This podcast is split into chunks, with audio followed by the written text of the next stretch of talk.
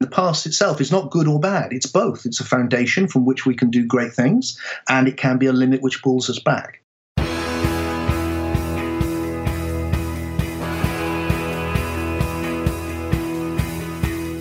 Welcome to The One You Feed. Throughout time, great thinkers have recognized the importance of the thoughts we have. Quotes like garbage in, garbage out, or you are what you think ring true and yet, for many of us, our thoughts don't strengthen or empower us. We tend toward negativity, self pity, jealousy, or fear.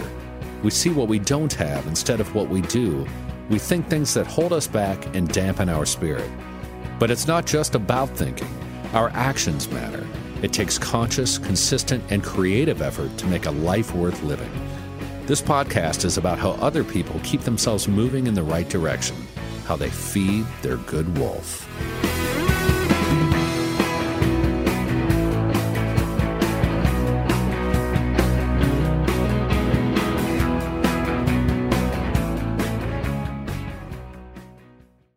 When you drive a vehicle so reliable it's backed by a 10 year, 100,000 mile limited warranty, you stop thinking about what you can't do start doing what you never thought possible. Visit your local Kia dealer today to see what you're capable of in a vehicle that inspires confidence around every corner.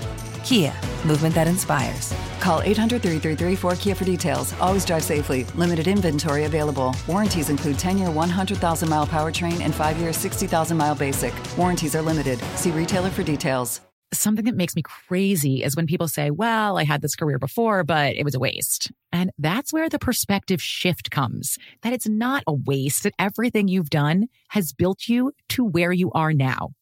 This is She Pivots, the podcast where we explore the inspiring pivots women have made and dig deeper into the personal reasons behind them. Join me, Emily Tish Sussman, every Wednesday on She Pivots. Listen to She Pivots on the iHeartRadio app, Apple Podcasts, or wherever you get your podcasts. Thanks for joining us. Our guest on this episode is Tim Freke, a pioneering philosopher whose best selling books, inspirational talks, and life changing retreats have touched the hearts and minds of hundreds of thousands of people worldwide. Tim is the author of 35 books translated into more than 15 languages, including The Jesus Mysteries, which was a top six Amazon bestseller and Daily Telegraph Book of the Year. His newest book is Soul Story evolution, and the purpose of life. Hi, friends. There's a couple of other ways to feed your good wolf, in addition to just listening to this show. One is that you can support us on Patreon, and that will allow you to get additional bonus content as well as a mini episode from me each month.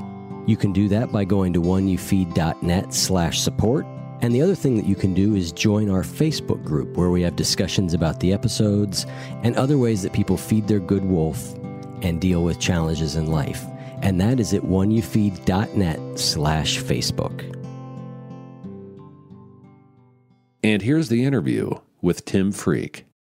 Hi, Tim. Welcome to the show. It's a delight to be on the show. Thanks for inviting me. It's a pleasure to have you on. Your latest book is called Soul Story evolution and the purpose of life, and we will get into all that here shortly. But let's start like we normally do with a parable. There's a grandfather who's talking with his grandson. He says, In life, there are two wolves inside of us that are always at battle. One is a good wolf, which represents things like kindness and bravery and love, and the other is a bad wolf, which represents things like greed and hatred and fear. And the grandson stops and he thinks about it for a second and he looks up at his grandfather and he says, Well, grandfather, which one wins? And the grandfather says, The one you feed. So I'd like to start off by asking you what that parable means to you in your life and in the work that you do. Well, it's such a great little story, isn't it? And so simple, like all the great stories. And I was thinking about it before I came on the show that it's kind of resonant also for me because uh, one of the meanings of my rather unusual surname, Freke, spelled F R E K E, is it's one of the names of Odin's wolf. So uh, I'm a kind of a, a wolf clan person myself. What strikes me is that I mean I definitely experienced those two wolves, and I'm guessing why the story works so well is so does everybody. The thing that I find myself asking is what are they? What are those two voices? And if I can understand what those two voices are, that probably is the secret to uh, how to live with them and how to uh, choose wisely who I feed. And so I think that one of the themes in that I'm working with, it's in my the book Soul Story you just mentioned, is this powerful idea of evolution. And I think an understanding of evolution can really help us understand those two two parts of us. The traditional view is that there's a bad side and a good side. You know, we have a, a God and the devil at war inside of us. Or in spirituality, you get a lot the idea that we've got a real self, and then there's this other ego self, which is the enemy. And, and I'm not any longer convinced by any of that. It feels to me that what we've really got is an evolutionary process in which we're always coming from somewhere less conscious. We're, we're coming from the lesser into the greater, into the more emergent. So, what we have within us are things from the past, both our own individual past, from our collective societal past, and from our animal past, our, our biological past. And those voices can be uh, pulling us backwards. And then we have this evolutionary current pushing us forward to realize new possibilities. And that, I think, is the voice which encourages us to grow into love and courage and see new possibilities. And what we have is an inherent tension which arises from the very evolutionary process that everything is in because it's the nature of life. Yeah, I like that approach too. We talked recently with Robert Wright, who wrote a book called Buddhism is True. He's an evolutionary psychologist, very similar perspective in that, you know, our evolutionary wiring, at least in the biological sense, is is pulling us towards these fight versus flight, very basic survival tendencies. What I find fascinating is you're taking the idea of evolution and you're you're going from a let's think of ourselves from the physical evolution perspective, which is what most of us know. But you also believe that there's a deeper level of evolution happening within us. And what, what is that? Well, for modern science, which has created this great story for, for us, it started with the idea of Darwin's and, and Wallace's idea of biological evolution, which is an incredible idea. All life has come from one source. All this huge variety comes from one simple cell. What an idea. And then 100 years ago, physicists said, no, it's more than that. The whole universe has evolved from the moment zero, the Big Bang. So now we have this incredible story about the evolution of the whole universe 10 billion years of physical evolution, 3 billion years of biological evolution. What I want to do is suggest that having looked back and gone, there's a period before biology of evolution, we need to realize that there's a period after biology and that's the evolution of the psyche. And no one could dispute that because the psyche is the latest thing to arrive. This experiencing, the experience you and I are having right now of disembodied thought, images, imagination. That's that's a whole new thing which has emerged in this evolutionary process. Now, for mainstream science, that's just a funny byproduct mm-hmm. of the body. But for spirituality, which has studied the nature of the psyche or the soul in great depth, it's a whole realm of existence. It's a realm of the soul. It's where you can you can visit it now. Shamans journey in it. Psychedelics will take you into it. Uh, meditation will take you into it. It's a whole. It's a it's a realm of reality. Now the, the the traditional spiritual idea is that that's always existed and we've fallen from it. And there's all sorts of problems with that idea. It's a very negative idea, really. So, what I'm trying to do is go, what happened if we see that as having evolved? So that we've had a period of physical evolution, then biological evolution, and then this evolution of the psyche or soul, but not just as a funny byproduct, but as a, as a, a whole level of reality, which has emerged in this last phase. And in that way, there's the potential to unite some deep spiritual insights that have been around for ever with modern science because it's all one evolutionary journey. Right. And you refer to this as emergent spirituality and taking it all the way to the end. And you and I were joking before we started, there's no way we're going to cover everything in this book in our 30 or 40 minute conversation. So we're going to be picking pieces here and there. But if we take it all the way to the end, you've flipped that idea that God created the universe and everything has sort of come out of that. And, and you've flipped that all the way to we have evolved to the point that we have created God. Yes, or the whole universe is creating God through us. Right. So, again, the traditional idea in spirituality is one of the fall. So, God is there at the beginning of time, it's all perfect, and then God dreams a dream and he gets lost into it, or um, there's a fall, there's something's gone wrong, and we need to get back to the way it was. there's all sorts of problems with that. Firstly, it's a very negative story about life. It casts life in a very negative way that I don't feel myself. I feel very positive about life. Also, this God is troublesome, which is why so many people have abandoned him. A little bit. you know, and, and the basic problems are twofold. There's the traditional problem of evil, which is, uh, you know, if, if, if, there's this great God, this being of love at the beginning of time, why is there so much suffering? Why is it so terrible? It's very hard to get over that.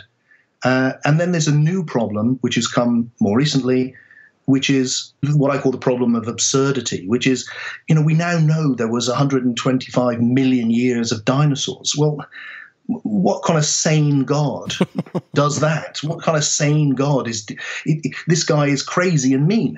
So if you put God at the beginning, he's not this being of love which people relate to and which I've experienced since I was a kid. So the insight which I want to share is maybe God isn't at the beginning. Maybe God is where we're going towards. And the reason I say that is because what you can see with the evolutionary journey is that the deepest things in life arrive last. You know, it didn't start with soul, it didn't start with meaning, it didn't start with love. It started with hydrogen. And then over 13.8 billion years, it turned into us having this conversation. So the deepest aspects of life don't come at the beginning, they come at the end. And the deepest aspect of all, it seems to me, is the arising of a conscious oneness, uh, which we experience as a being of love, which is a, a communion of souls, if you like, where we can come together and something greater than us is arising. And you could call that God. It's an old fashioned word. You may want to avoid it. But you could give that word to the experience which so many of us have that there is something greater than us which we can relate to. Yeah, there were a couple things in the book that spoke to me very strongly, at least as far as my own personal philosophy, such as it is, right? And one of those is that we as people seem to be evolving towards better things. And this is a controversial point because people can very easily point to all of the awful things that are out in the world and that are happening. But you mention, and, and there's some other people who have this perspective, Steven Pinker being a, a very uh, prominent one and you say this, and this puts it into words better than I have before. We should feel encouraged by the fact that so many of us now feel appalled by acts of brutality that have been commonplace throughout history. And that's what strikes me is yes, awful and brutal things still happen, but more and more of us think of them as awful and brutal versus the absolute norm. And that just sort of shows me that on some level, even if it's just cultural, we are growing towards a place of greater kindness and inclusion than we have been in the past. And that's halting because, as you've mentioned, and, and the book talks a lot about, we have this whole history behind us that we occasionally are sort of battling both the the pull towards what has been as well as the push forward.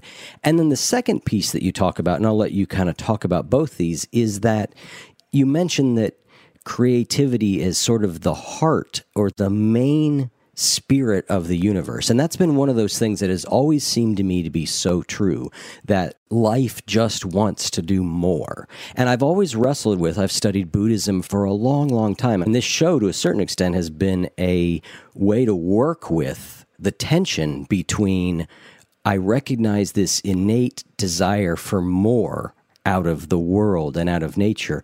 And yet, the Buddhist philosophy, in a lot of ways, is saying, well, you should want less.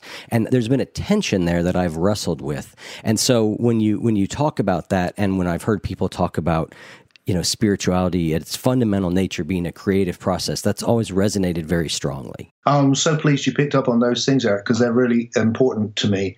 Um, and to address the, the last one first i think what you're describing is the problem. I, I mean i've written books on probably all the spiritual traditions of the world and i have great respect for buddhism and all of them. But you know it was created by people who lived at a time when they thought the world was flat things have moved on a great deal since these traditions were created. So they're all in living in the past. And one of the things that uh, characterizes them all just about is this negativity, the fall. And Buddhism doesn't want us to be in this world. It wants us to leave this behind. It wants us to re- withdraw and avoid suffering, which is the complete opposite of this evolutionary spirit, which goes, no, actually, what we're in here is 13.8 billion years, which has led us from hydrogen to opera, to us having this conversation, to internet, to all of the things we have. And if you if you take if you come up close, there's always problems, and God knows we face huge ones in the world right now. But if you take the, the broader look, things have got better and better. There's no doubt about that. There is much more kindness in the world now. We have laws against racism in many countries, which would have been for, before racism was seen as a virtue. You know, the things you did was you pirated your neighbors. Human beings lived like that for most of history. So there's no doubt in my mind that not in a straight line, but generally we move forward.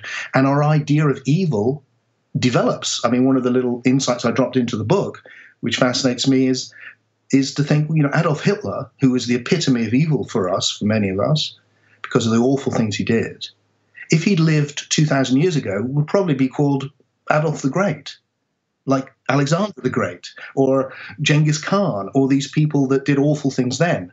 Because what makes him so bad now is that we've moved on so far. We don't do that anymore. We don't want all conquering, bloody warriors who go out and impose themselves. We, are looking for something new now. We've, we've evolved. I, you know, one of the things that really moved me with the war in Iraq was seeing millions of people come out, out around the world saying, let's not do this. Now, it didn't stop it, but that's never happened in history before, that people cared about other countries to that degree.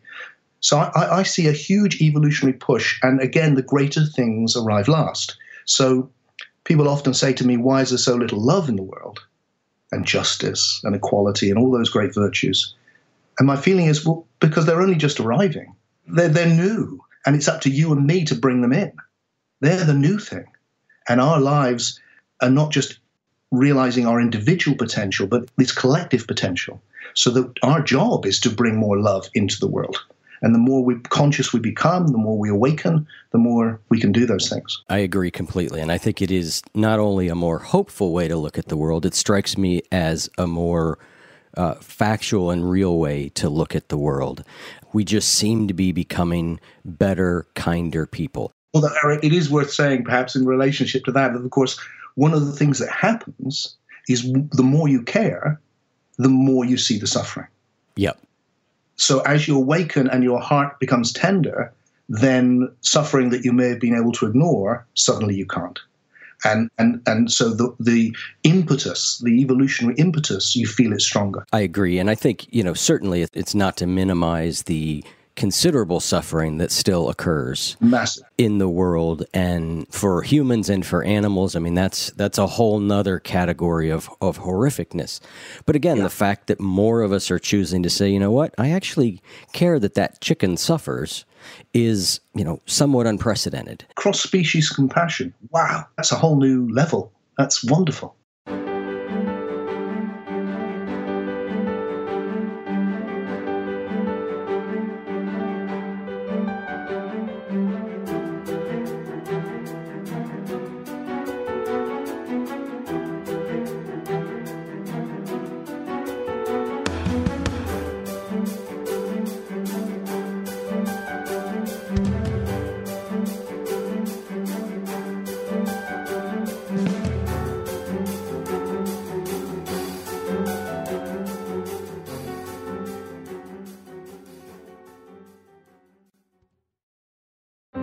Grand Canyon University, we believe in equal opportunity, and the American dream starts with purpose. Whether your pursuit involves a bachelor's, master's, or doctoral degree, GCU's learning environments are designed for supportive networking and collaboration. With over 330 academic programs, GCU provides a path to help you fulfill your dreams.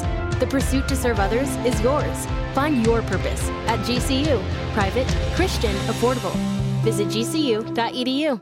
Oh, hi, I'm Rachel Zoe, and I'm back for another season of my podcast, Climbing in Heels. You might know me from the Rachel Zoe Project, or perhaps from my work as a celebrity stylist. And guess what? I'm still just as fully obsessed with all things fashion, beauty, and business. My podcast, Climbing in Heels, is all about celebrating the stories of extraordinary women, and this season, we're taking things up a notch. I'll be talking to some incredible women across so many industries, from models and beauty industry stars to doctors, entrepreneurs, and TV personalities. Climbing in Heels is here to bring you a weekly dose of glamour, inspiration, and fun. Every week, listeners will be able to ask me any questions. I'm answering it all. My life is absolutely crazy with so much going on, and I'm so beyond excited to bring you along for the ride. Whether we're talking red carpet looks, current trends, or products I'm obsessed with, I'm here to be your fashion fairy godmother. Listen to Climbing in Heels every Friday on the iHeartRadio app, Apple Podcasts, or wherever you get your podcasts.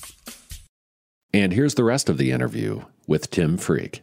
So let's talk a little bit about a concept that runs throughout the book, and it's the concept of the time stream, which then goes into sort of a life stream and a soul stream. But let's let's start with what the time stream is and see how far we get. Okay, well this is a this is really helpful because it'll lead us into some stuff around the wolves, which is where we started, because it seems to me that um, time often gets dismissed as an illusion, but actually, when I study the nature of reality that's in front of me right now, what I see is time.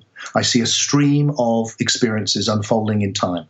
So, for me, time is fundamental to the nature of reality. And the universe really is not a thing, it's a process. And processes are made of time.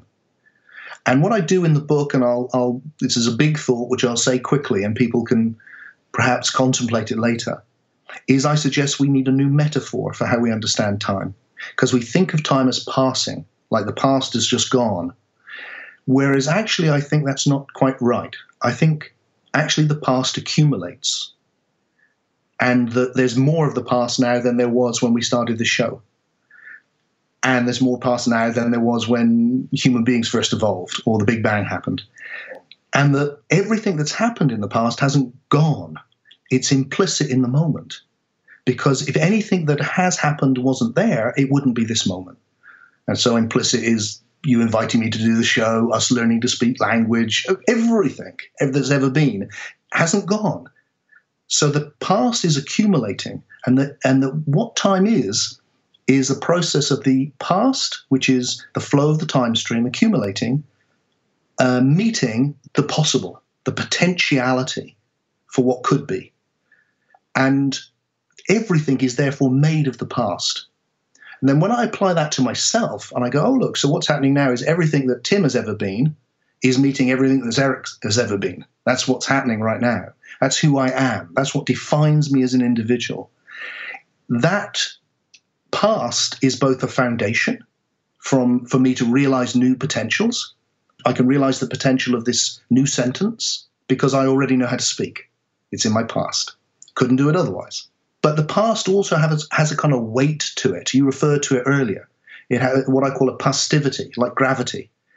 And that, that keeps things solid, which is good, but it also limits us. It pulls us back. And I think we all experience that. Those times when we become very awake and then back into old habits, familiar, anxious thoughts, just old ways of being. We get pulled back by the past. So we're living, we are the past meeting the possible and we experience the pastivity of the past pulling us back, and then, then the creativity that you mentioned, which is the possible. That, that from this moment, every moment is the realization of something new that's never happened before. Every single moment includes everything that's happened before and is a new possibility being realized. And that means you and I are like that.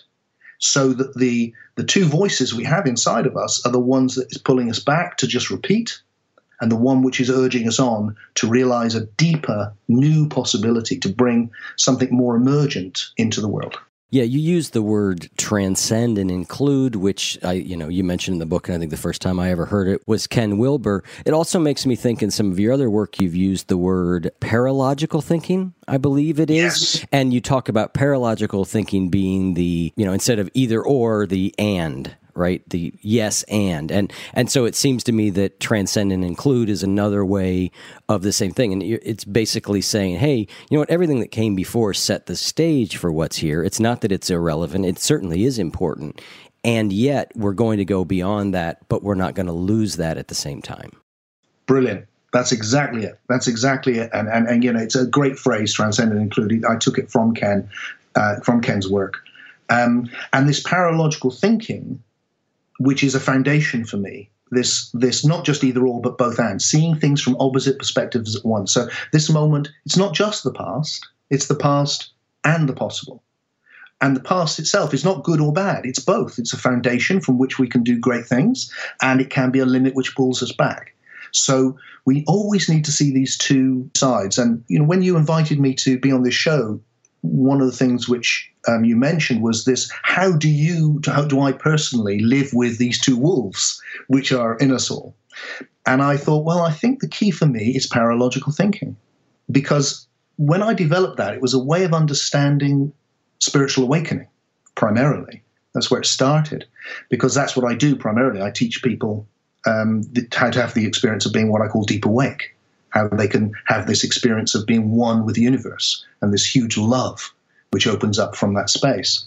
And that's really something which transcends all separateness, and you, you, you go to somewhere beyond yourself. It's, it's kind of you connecting with that essence which I which you could call God. There's a there's something greater which is your which is your own essential nature, but which is greater than your individuality, and you can awaken to that.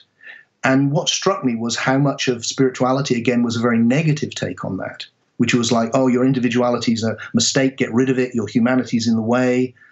And what I wanted to go was, no, no, no, it's both of those. You can have your humanity and this deep divinity, if you like. They exist together. It's not one or the other. It's it's both of those.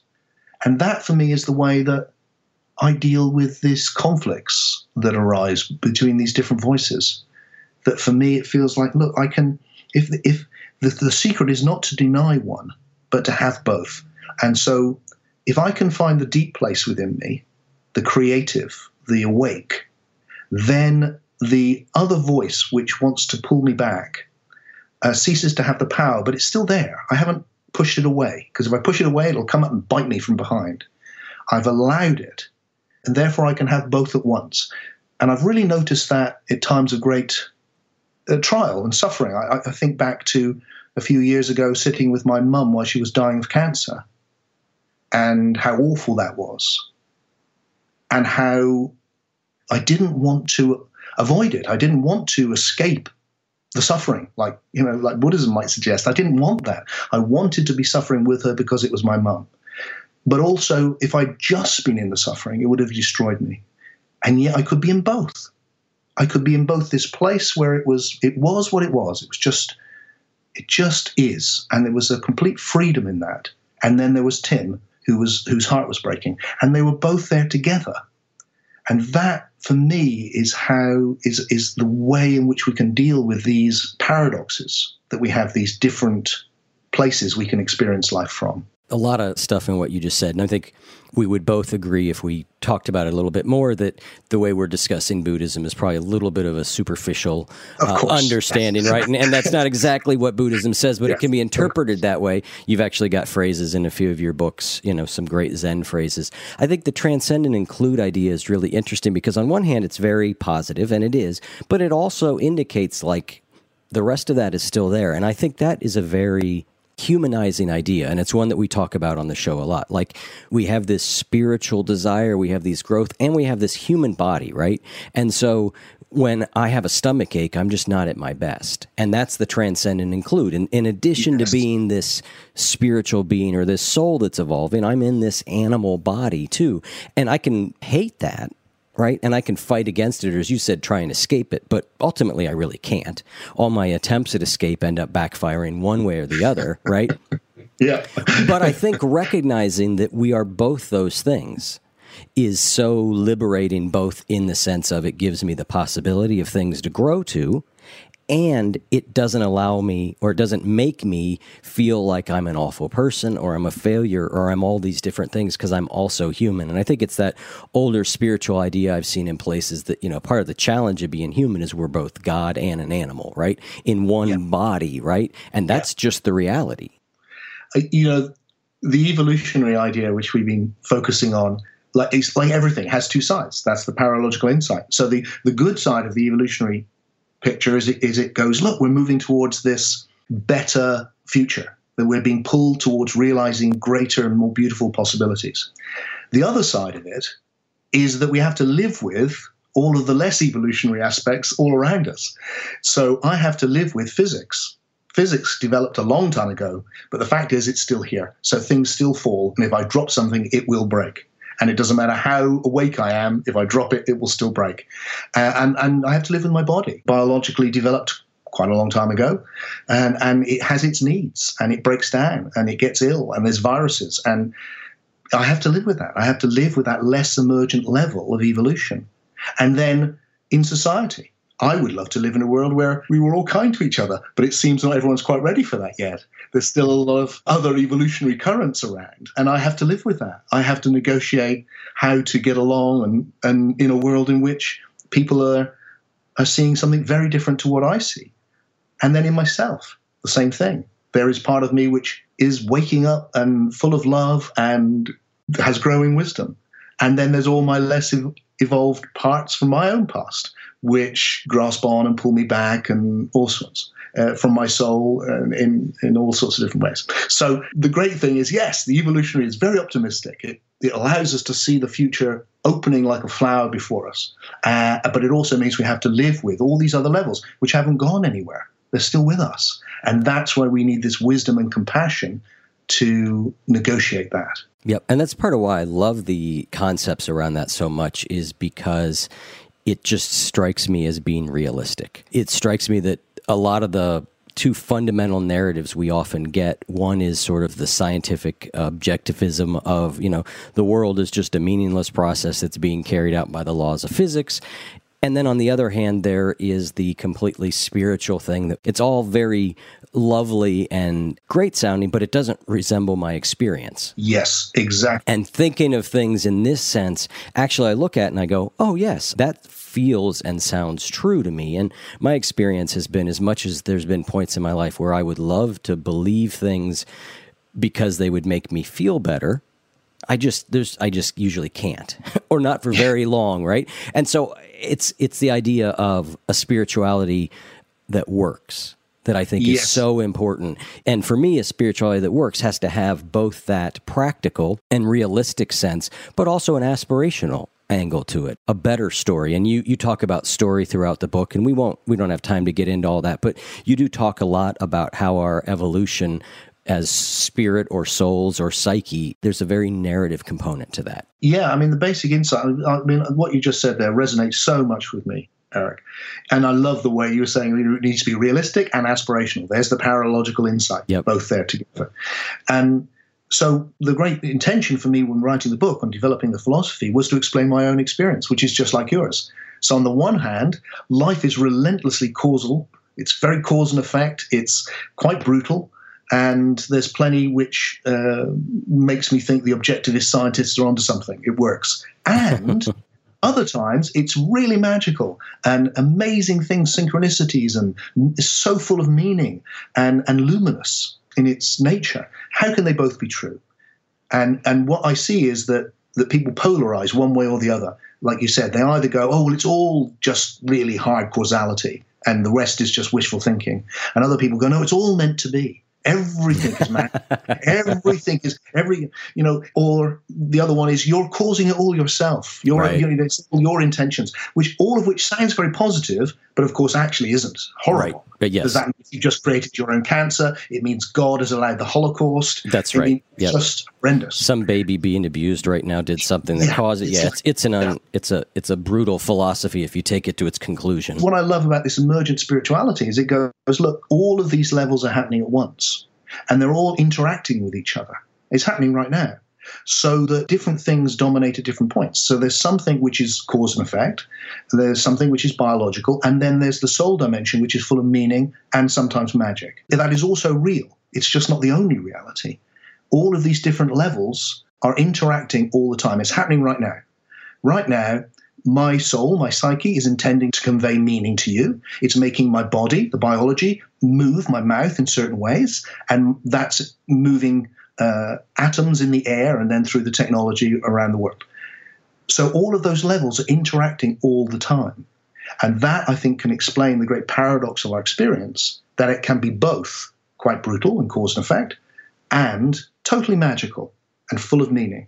And we don't have to abandon either of these very real things. We can actually have an understanding big enough to embrace them both. Yep. And maybe in our post show conversation, we will go into. I have a question for you about artificial intelligence and robotics, which is an interesting concept. And then a couple things I think that, you know, as we got deeper in the book, that I started to get a little bit lost on or that I felt like we were making a jump in logic. So maybe we'll get to that in the post show conversation. So, listeners, if you're interested in that, become a Patreon supporter.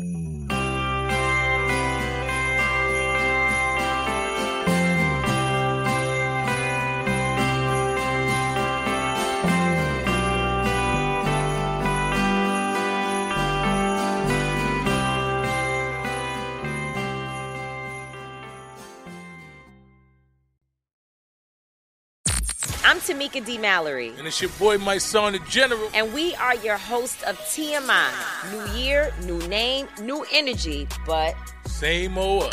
oh, yeah. And catch us every Wednesday on the Black Effect Network, breaking down social and civil rights issues, pop culture, and politics in hopes of pushing our culture forward to make the world a better place for generations to come. But that's not all. We will also have special guests to add their thoughts on the topics, as well as break down different political issues with local activists in their community. If you like to be informed and to expand your thoughts, listen to TMI on the Black Effect Podcast Network, iHeartRadio app, Apple Podcasts, or wherever you get your podcasts. That's right. Oh, hi, I'm Rachel Zoe, and I'm back for another season of my podcast, Climbing in Heels. You might know me from the Rachel Zoe Project, or perhaps from my work as a celebrity stylist. And guess what? I'm still just as fully obsessed with all things fashion, beauty, and business. My podcast, Climbing in Heels, is all about celebrating the stories of extraordinary women, and this season, we're taking things up a notch. I'll be talking to some incredible women across so many industries, from models and beauty industry stars to doctors, entrepreneurs, and TV personalities. Climbing in Heels is here to bring you a weekly dose of glamour, inspiration, and fun. Every week, listeners will be able to ask me any questions. I'm answering it all. My life is absolutely crazy with so much going on, and I'm so beyond excited to bring you along for the ride. Whether we're talking red carpet looks, current trends, or products I'm obsessed with, I'm here to be your fashion fairy godmother. Listen to Climbing in Heels every Friday on the iHeartRadio app, Apple Podcasts, or wherever you get your podcasts. And now, back to the interview. What I want to talk about now briefly is the idea of deep awake. Mm-hmm. You've written a book by that title. It's a big part of what you teach. So let's talk briefly about deep awake. And what I'm interested in is briefly your thoughts on what's the best way to get there for people? Most of what I do is very practical, is actually introducing people to a new state of consciousness. So I get the chance to travel around just back from Tokyo as it happens, um, coming to America in October I'm doing stuff here where I run these deep awakenings where I take people to this deep awake state. And what I've seen astonished me. I wouldn't believe it was possible 10, 20 years ago, is that the vast majority of people can experience the deep awake state over a course of a couple of days because it's we're really ready for it right now. And what the deep awake state is, is finding something deep within yourself, your own essential being, your deep being, which is one with everything. And that's because, in my view, relating to what we said about evolution, is that evolution is arising from a primal potentiality, which is one and formless. And it's coming to know itself through this journey of evolution. And when we become spiritually awake, we wake up to the essence, which is this fundamental oneness.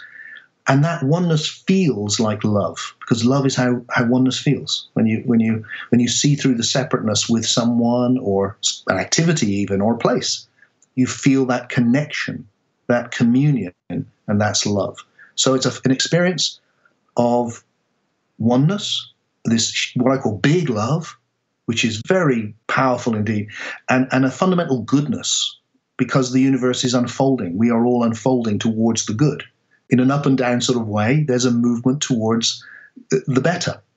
So what I do is I, I introduce people to it. And, and the simplest way to do it, the, the, or the, the starting place, is actually to really just notice what we're in, because it's so easy to get so wrapped up in our, our everyday thoughts that we don't notice how profoundly mysterious it is to be alive. That we're we're having this experience right now of existing in this huge infinite universe in which nothing's what it seems. We're on this immense journey from birth to death. And if we can find that sense of deep mystery, consciousness starts to change. You start to step out of your social conditioning, the limits of the numbness we call normal. And if you then can be shown how to focus on that, it can open up into this completely beautiful and life affirming state in which there's this love and appreciation of being. Yeah, I love that idea of deep awake. And I think it's a lot like what listeners in the show have heard lately as I've talked about awakening. We've had Adyashanti on and Richard Rohr and a lot of different people where we've talked about no self or not self, where we've talked about being awareness itself. And I think deep awake is a very similar idea. It's the it's recognizing the witness that's behind everything, or it's recognizing that we are not just our thoughts and we are not just our body, that we are we are bigger than that. I love the way that you talk about a way to get into it is to really try and appreciate the mystery of what's happening because I do find that to be a useful way to change consciousness to some degree if we can do it. It's one thing to sit back and try and be awareness and observe what's going on around me, and there's used to that, and I've had good experience with it. But I also do think sort of sitting back and being like, what the hell is all this? I was petting my dog the other day and I'm reading your book, and I had that same sort of experience where I thought, let me just stop for a second and really think about like, what is going on here? And it's when you do that, it, reality as we know it starts to drop away a little bit and a different perspective arises. So, one more question for you on that is the fact that you're able to get people into that space, you know, more often than you certainly would have thought. What are your thoughts on the idea of awakening or enlightenment right? As a as a thing that happens it's sort of a permanent condition versus something that we move in and out of. I'm just kind of curious as somebody who's pursued these questions and written many books around mysticism i'm kind of interested in your perspective on that. Uh, i've completely abandoned the idea of enlightenment as some sort of permanent state that you're heading for partly because that concept is part of this rather negative traditional spirituality of the fall. So, enlightenment is when you've got rid of your separate self, you've transcended this world, and you're now free and you never have to come back. All of which flies in the face of this evolutionary understanding we now have. So, for me, there is just deeper and deeper states of consciousness we can find. Consciousness is always moving in and out. We, we literally go to sleep and go unconscious every day. So, we, we move between wake and sleep. But in the waking state, we can be awake or we can be deep awake. And that, that the deep awake state isn't like a permanent fixture or a limit.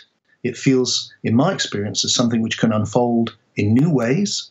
Uh, we each experience it slightly differently, I suspect, which is part of the whole pur- purpose of us being individuals. So for me, I've changed my understanding from when I was younger. I no longer aspire to uh, be enlightened and get free. I now inspire to be a lover, of, aspire to be a lover of life and to be engaged, but from an awake or more awake, wiser place. And what marks out what I do around awakening, which is different to what others sometimes do, is that I passionately feel that the way to wake up is not to get rid of or question or destroy the individual self. Uh, in fact, the opposite. There's been no mistake. Our individuality wasn't an error. It's the whole point. By becoming individual, we become more conscious, not less. So we wake up to oneness through the individual. And I think that's one of the things which makes people very ready to wake up at my events because I don't try, they don't have to get rid of something they can't get rid of. They can just see that there's the individual, and then through that, you can wake up to something which is transpersonal, something which is bigger. Not instead but as well. And that becomes much easier to do because the other actually is totally unrealistic. You, you, it's never going to happen because consciousness only arises with individuality. It's an emergent quality of the universe, which has happened through individual sentient beings and and that's where it comes from. I would say I'm a relative newcomer, maybe to deep awake experiences, but I've had a couple over the last year. You know, one pretty profound one when I was on a long retreat, And yet, some of what you're saying rings very true. And the part that rings true to me is this idea of awareness that I always get hung up on when folks will say that awareness is this non localized thing, which I understand in a sense. And you talk about that in, in the book also that I can move my awareness here, I can move it there, I can move it over there. But it is localized to the sense that it's within my you know more or less my range right i am not seeing you know what's in the other rooms of your house right now i think what we need to see is that there's that consciousness has evolved so the most basic form of consciousness that we experience is sensation and that's rooted in the body. Like you said, I, I see where my eyes are looking. I can't see anywhere else. Right.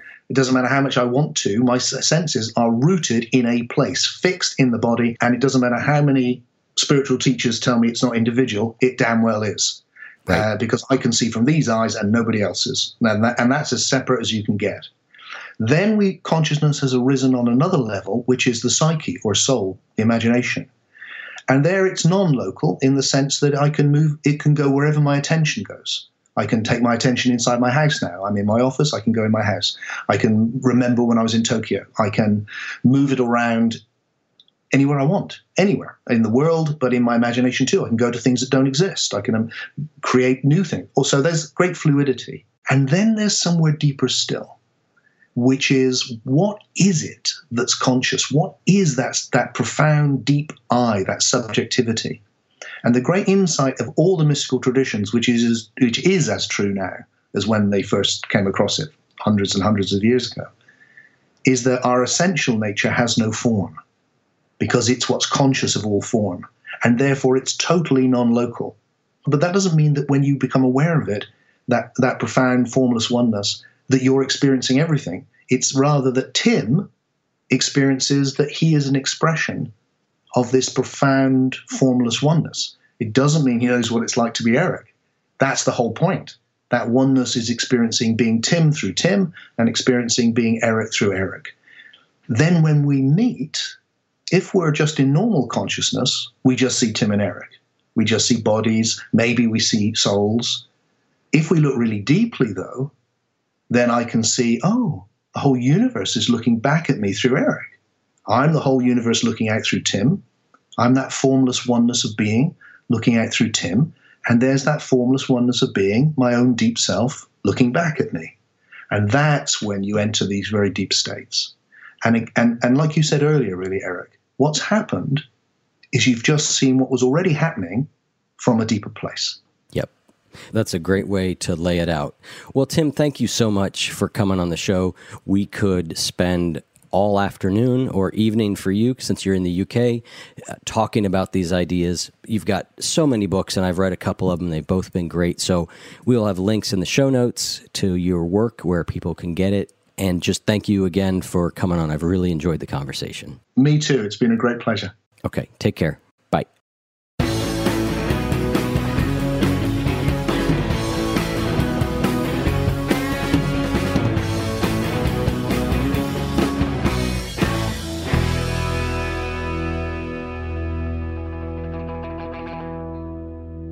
If what you just heard was helpful to you, please consider making a donation to the One You Feed podcast. Head over to oneyoufeed.net slash support. The One You Feed podcast would like to sincerely thank our sponsors for supporting the show. Something that makes me crazy is when people say, well, I had this career before, but it was a waste. And that's where the perspective shift comes that it's not a waste, that everything you've done has built you to where you are now. This is She Pivots the podcast where we explore the inspiring pivots women have made and dig deeper into the personal reasons behind them. Join me, Emily Tish Sussman, every Wednesday on She Pivots. Listen to She Pivots on the iHeartRadio app, Apple Podcasts, or wherever you get your podcasts.